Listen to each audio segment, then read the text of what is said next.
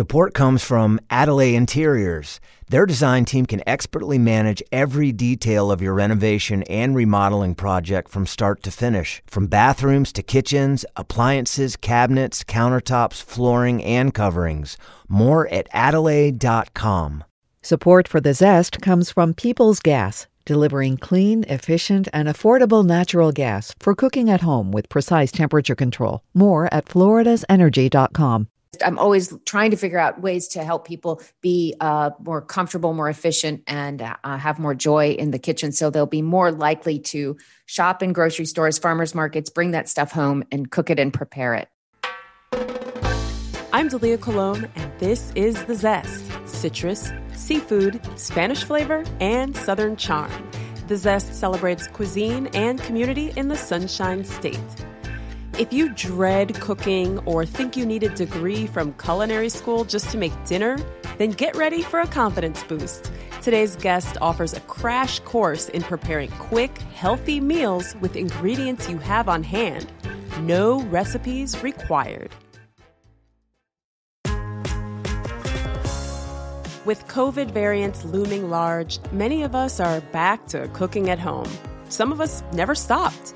And while we're all for supporting local restaurants, ordering takeout every day isn't always in the best interest of our wallets or our waistlines. So, friend of the pod, Wendy Wesley is here with some guidelines for stress free cooking. I'm talking no recipes, use whatever you have on hand type cooking. Wendy is a registered and licensed dietitian and nutritionist based in St. Petersburg. She believes anyone can cook a great meal with just a few guiding principles and intuition. And yes, she knows that sounds kind of woo woo, but whenever Wendy's on the podcast, she brings such practical advice to help us eat healthier and actually enjoy the process. So we're in for lots of concrete tips today. We're in good hands, y'all. Here's my conversation with Wendy, which we recorded in the spring. My name is Wendy Wesley, and I'm a registered and licensed dietitian and nutritionist here in St. Pete, Florida. What are we talking about today? Well, we are talking about uh, trying to help people to cook more intuitively with more flow and to not be so um, beholden to recipes because I think if people can cook more intuitively and cook with methods and techniques rather than recipes, they can be faster and more efficient in the kitchen. And I think that brings joy in the kitchen. I love that. And we had you on uh, season three, episode one, to talk all about tips for cooking faster and how it becomes less overwhelming and then we'll actually do it and we'll stop eating out and we'll be you know the best versions of our healthy selves hopefully i have to say cooking intuitively sounds a little like crunchy granola. So can you give me an example of what you mean? It does sound really hippie. I know i know. I talk about things like joy and intuition and other kinds of hippie things in the kitchen but I, I i, keep kind of coming back to it because i want people to cook more at home because the more people cook at home the better outcomes. They have lower cardiac disease lower diabetes and they have you know more money in the bank because I love restaurants, but eating out in restaurants and takeout and Uber Eats and stuff like that is, uh, I don't think it's sustainable. And I, I, just i'm always trying to figure out ways to help people be uh, more comfortable more efficient and uh, have more joy in the kitchen. So they'll be more likely to shop in grocery stores farmers markets bring that stuff home and cook it and prepare it. Talk more about being comfortable because i'm the kind of person who will just throw stuff together and taste it and, and kind of tweak it. But then there are other people who really like my husband he makes these really good tacos. And he needed a certain vinegar for the tacos and he asked me if we had it. And I said no but we have like these five other vinegars. And he's like well we can't use those. We have to use the one that the recipe says. So talk to me about being more comfortable and um, maybe adaptable in the kitchen I see that with a lot of people I work with. I, I teach cooking and, of course, I teach nutrition, and, and people are very, very, can be very rigid about their ingredients. But if they kind of understand that a vinegar is an acid, at its core, a vinegar is an acid and its job is to do something very specific in a recipe. Then, when you understand that, you're comfortable subbing out and you don't feel like you have to grab the car keys and go to the store and get the perfect vinegar because you have a suitable substitute in the pantry. Perfect. I hope my husband listens to this episode. what are what are some concrete methods we can use to start cooking with more intuition, especially for a beginner? My favorite one to teach is it's called I call it the loaf method. And it is it is essentially learning how to take a protein, which could be an animal protein or a plant protein, mixing it say with a binder like an egg and something, another kind of a binder like breadcrumbs, and then throwing in vegetables and aromatics. And once you learn the loaf method, your cooking goes from one thing to 10 things. So I can teach you how to make a meatloaf using the loaf method. And then all of a sudden you have meatballs of either beef, turkey, or pork. And then you can make crab cakes, fish cakes, shrimp cakes. And then if you take beans, you can turn that into black bean burgers, falafel balls. So if you learn this one thing, this and it's a method, it's a technique, it's not really a recipe. It's just I have a protein, I need a binder, I need some aromatics, some salt and pepper. I put it all together and then I have this fantastic thing called a loaf, which actually could be 10 different things like I just uh, listed. Well, that is good. And I was just going to ask you for a vegetarian option because I am a vegetarian, but you threw in the beans, and I love any recipe that starts with a can of beans. mm-hmm. What else? Right. You were telling me when we spoke before that there are some techniques that are used in culinary school and taught in culinary school that the rest of us would really benefit from. Can you give me an example? The first thing I ever made as a kid was macaroni and cheese from the box, from the blue from the blue box. It's the first thing I ever cooked, and I wanted to learn how to make it homemade. And so I pulled out my mom's um, Betty Crocker cookbook, and what they showed you how to make was something they call was a thin white sauce, which in the culinary world is actually a bechamel, and it's one of the the five mother sauces, and it is simply just a combination of a fat, a starch, and a liquid. So once you learn how to make this, all of a sudden, when you're looking at a recipe, you're not kind of overwhelmed because you don't understand kind of the basic tenets of a bechamel or a velouté, which is essentially that, but not made with dairy, but made with stock. So those are two of the mother sauces, bechamel or velouté. And all of a sudden, now you're very comfortable making mac- homemade macaroni and cheese, moussaka, uh, chicken pot pie, and then you can make a gravy you can make a gumbo, a hearty beef stew, or enchiladas. So just having like this basic idea of how to make one of these sauces of three ingredients, your cooking goes from something that's kind of very small, or maybe you're kind of uh, uh, timid or terrified of the of the recipe, and you look at the recipe, you say, "Oh, they just want me to make a bechamel, no big deal," and then you're off to the races. How old were you when you were making a bechamel? I was twelve. Wow. Um, but it, it really but that's the thing. It's something that a 12 year old can make. It's just it's some fat. It's a little bit of starch like flour. So it's butter it's flour and then you slowly incorporate some milk and there you go. It's a betty crocker thin white sauce or it, in fancy terms it's a bechamel. Oh, and it really is it's the backbone of homemade macaroni and cheese it really is. Oh, and now I want some homemade macaroni and cheese. so, so for someone who didn't learn this when they were 12 and they're hearing you describe it and they think, okay, I could possibly do this. What are some resources? I mean, YouTube, like, should we just look it up on YouTube or how does somebody begin to learn these basics? I think YouTube is a fantastic resource. For instance, on YouTube, I was just listening to an interview that um, Anthony Bourdain was doing with Jacques Pepin, and Jacques Pepin is my fa- absolute favorite. Uh, he's just he's the greatest. Jacques Pepin was talking about refrigerator soup.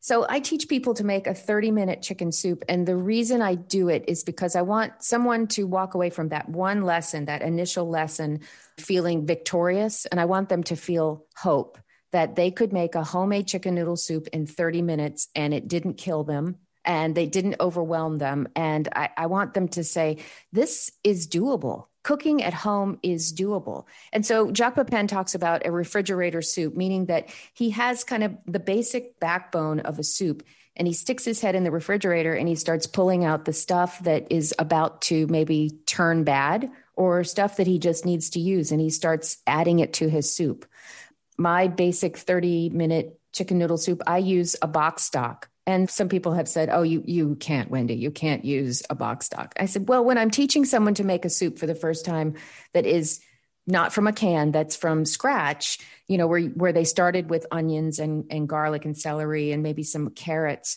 and some chicken i'm not going to overwhelm them by also telling them that they have first they have to make stock that can come later so teaching someone to cook is really I, there there are building blocks it's like math you really have to build on what you learned in the previous lesson and so this this refrigerator soup that jacques pepin talks about is an incredibly intuitive way to cook he sticks his head in the fridge and he says, What's about to go bad? I'm throwing it in the soup. But in order to do that, he has to start with the basic tenets of a soup. I don't use uh, box stock, but I use um, better than bouillon. It's kind of mm-hmm. like a like a paste, and that's another little shortcut because they're only 24 hours in a day. But we are in Florida, and it is it's hot. So if if someone's listening and thinking, eh, I don't know if I want to make a soup. What's something else that they could sort of have in their repertoire for when things are starting to go bad in the fridge?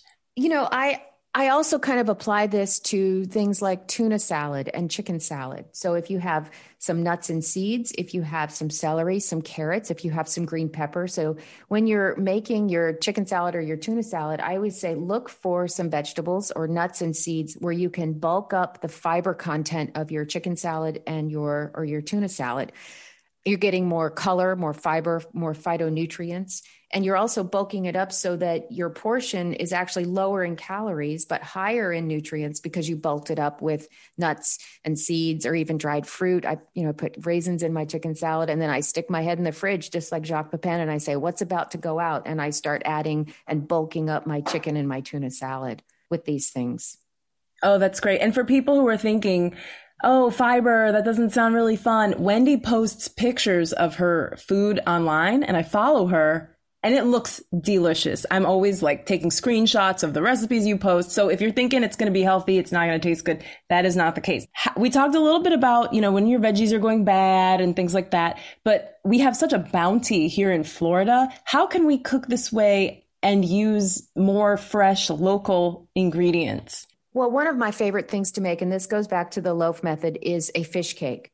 So if I get a piece of fish, um, whether it's somebody somebody caught it and said, "Hey, do you want this fish?" I'll, I'll say yes. And if it's if it's not you know big, sometimes the fillets of fish you get can be kind of small and they're maybe not proper for pan searing because they're too small. I'll take that fish, chop it up, and I'll turn it into a fish cake.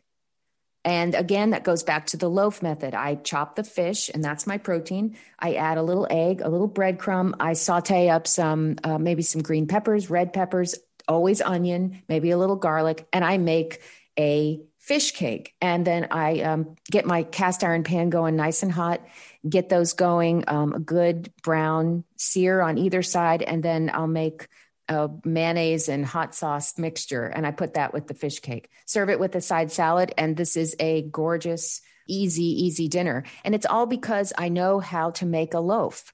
But if I didn't know how to make a loaf, I might look at this fish and say, I don't know what to do with this fish. It's kind of thin, it's kind of small. But if you have a protein, you can turn any protein into a loaf. And there you are. And like I said, you learn this one technique, this one method, and you suddenly have 10 things to make for dinner there you are. That, I love that. And the last time we spoke, you said decide what protein you're having. You don't have to have the whole dinner planned out, but decide if you need to defrost something or or pick up something. Just like start with your protein and kind of build from there. So you're right. It is like math. It's like baby steps. What what else do we need to know in order to cook more intuitively? Well, I, I think that um, understanding eggs. Um, I have ruined so many eggs in my life, but um, I watched um, a chef at a hotel breakfast buffet make omelets, and all of a sudden, the, my whole world opened up. I said, Oh, that's how I've been doing it wrong all these years. Uh, I've been really overcooking the eggs. You know, you cook all the water out of them and they get dry and hard. Um, the chef at the hotel pre sauteed all the vegetables and she took them out of the pan and then she got her eggs going and then she added the vegetables back in. The omelet was soft and fluffy and everything was to the right cooking temperature. And so that's just a very, very simple thing is just learning how to make omelets and to do eggs the right way because eggs can take you a long way at dinner time, especially if you're incorporating lots of fibrous vegetables. They sure can. it could be a breakfast, lunch, or dinner. And you know what? This whole way of cooking is very much in the in the zeitgeist right now. I know Sam Sifton from the New York Times has his I don't even know if we can call it a cookbook. It's called No Recipe Recipes. And that's kind of what you're talking about here. Are you I know that you're working on a cookbook. Are you are you at liberty to talk about that? Yeah, it's it's kind of like along the same lines and it's it's all about finding flow in the kitchen in, intuition, flow, ease, speed, efficiency, and um, learning to cook with these these techniques or these methods, and then having the the confidence and the and then a little bit of the skill also to wing it. And so, the teaching these methods, I think, gives people the opportunity to um, have freedom and confidence to wing it in the kitchen. Um, I had a friend at the hospital where I used to work, and she was from Thailand, and she taught me to make a Thai stir fry. And I'd been doing stir fry wrong my entire life. And she came in and she showed me that she did the eggs first and took the eggs out of the pan. She did the chicken, took the chicken out of the pan. Did the aromatic vegetables, took them out of the pan got the sauce going, threw it all back in, side of rice, and it was absolutely delicious. So it just took kind of somebody to kind of show me one little technique. And then my stir fry now is it's it's different every time I make it, but I had to learn my friend's stir fry method before I could feel comfortable expanding into that new thing for dinner. And my son absolutely loves it. When I announce I'm making stir fry, he's over the moon. Okay, I've also just learned that I've been doing stir fry wrong. but you're paying attention. Like when you're at the hotel breakfast, you're watching the person at the omelet station and you're watching your friend make stir fry. So it seems like that's a big part of it is just being observant and curious. I've been curious about it since I first made that box of Kraft macaroni and cheese when I was uh, when I was young, and it's just something that's always really kind of captured my imagination and then studying it and then understanding the science of cooking. Um, and then talking about another technique is is roasting just understanding that if you're going to roast some root vegetables you need to slice them all essentially kind of the same size so they all cook at the same time. So you don't have you know big chunks of potatoes and little chunks of potatoes. Just understanding small things like that that foods have to be cut uniformly. If you want them to cook uniformly that goes with grilling as well understanding that the food needs to all be kind of the same size. And then another big thing i like to teach people is understanding the water content of food. So carrots have a much lower water content than peppers but if you put them in the oven at the same time and cook them until the carrots are done your peppers will be shriveled. So again it's it's that's very intuitive is looking at your food touching your food hearing it when you cut the food uh, seeing how much water escapes when you're cutting it just paying attention to water content of vegetables and fruits is massive. And that has really changed my my cooking incredibly when i really started to pay attention to the water content of food. That is a great tip. And i guess i intuitively do that. You kind of start with the food that's going to take the longest and then go backwards. But it's been interesting cooking with my kids. They're nine and five. And to have to explain, you're so good at putting into words why we're doing the things we're doing. I feel like there's homework for, for everybody here. So the people who don't know how to make a bechamel or, or don't know how to make potatoes in the toaster oven or whatever, they can work on that. And then those of us for whom it's a little bit more natural probably need to work on explaining why, right? So we can bring other people into the fold. You know, when I, I cook with my kids, it takes it feels like it takes forever, and I have to stop and explain everything. But how else are they going to learn?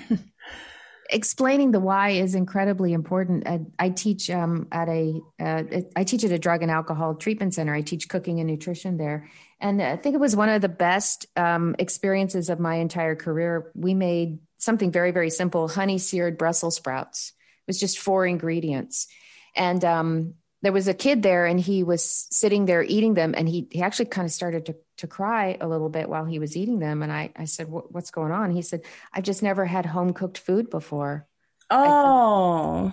And and he i felt like at that moment maybe he thought maybe there was a little bit of hope that he could cook or he could make meals for himself or maybe there was uh, something better in the future than than what he had been eating was fast food his whole life and so this was the first time he'd had something that had really been cooked from scratch and it was a very simple recipe. It, it's just searing the Brussels sprouts and finishing them with a little bit of honey and, and salt. But man, they are good. And I think they're good because they're simple and they're fresh and they're they're made with butter. Quite frankly, anything with butter and salt tastes great. But it was I think it was the I think the most the best moment of my entire career te- teaching and cooking nutrition was seeing his reaction to homemade food. And that just keeps me going because I want everyone to feel that kind of joy and confidence in the kitchen when preparing food because food is such an important part of our lives and our culture and our health. Oh, that just makes me melt. I love that story. And I know that food equity is very important to you. So, how does cooking this way make it a little bit more accessible, make healthy food more accessible for everyone? I've gotten myself in a little bit of trouble. I'll tell you, I, I've I say that organic is a dirty word. Um, I think that organic creates a world of the haves and the have-nots. And I've had a lot of people tell me, well, I cannot afford organic, so I will not eat fruits and vegetables. And I say, you know, full stop, please. Don't let that O word, that organic word, keep you from eating fruits and vegetables if it truly isn't in your household budget to buy organic fruits and vegetables. People say to me, Wendy, what's the best vegetable to eat? And I say, it's the one that makes it into your stomach. And whether that's canned or frozen or organic or non organic or from the supermarket or from the the produce stand or the farmer's market. I don't care. I just want people to eat fruits and vegetables. And um, I, I'm always looking for barriers to access. And I think that organic is a barrier to access. It's always so good to talk to you. You're so inspiring and yet practical. I hear your voice in my head almost daily with some of your tips about, you know, how to cook faster in the kitchen. And people can listen to that episode, I think season three, episode one. But Wendy, is there anything else that you would like to share? Florida has just an absolute bounty of aquaculture and agriculture. We grow a lot of fantastic fruits and vegetables in this state. And if you are thinking about making a greater environmental impact with your food choices, look to buy Florida seafood and look to buy Florida produce because uh, it doesn't take as much fossil fuels to truck it to us. Please don't buy um, citrus from California. I, I'm, I beg you, don't buy citrus from California. Try and buy Florida citrus because you think about the fossil fuels required to bring that citrus to your grocery store from California. That's a that's a big carbon footprint. So try and buy as much local as you can, as much Florida as you can, and you'll have a, a greater, deeper environmental impact. Well, Wendy Wesley, it's always great to have you on. Thank you for these amazing tips, and I look forward to talking to you again soon. Thank you. I've, I love being on The Zest. Thank you for having me so much. Wendy Wesley is a registered and licensed dietitian and nutritionist in St. Petersburg. She shared an outline of her loaf cooking method. And for those of you who still prefer detailed instructions, she passed along her recipe for easy crab cakes, which is based on her loaf method. You'll find both on our website, thezestpodcast.com. I'm Dalia Colon. I produce The Zest with Andrew Lucas. We get help from Chandler Balcom and Mark Hayes. The Zest is a production of WUSF Public Media, copyright 2021.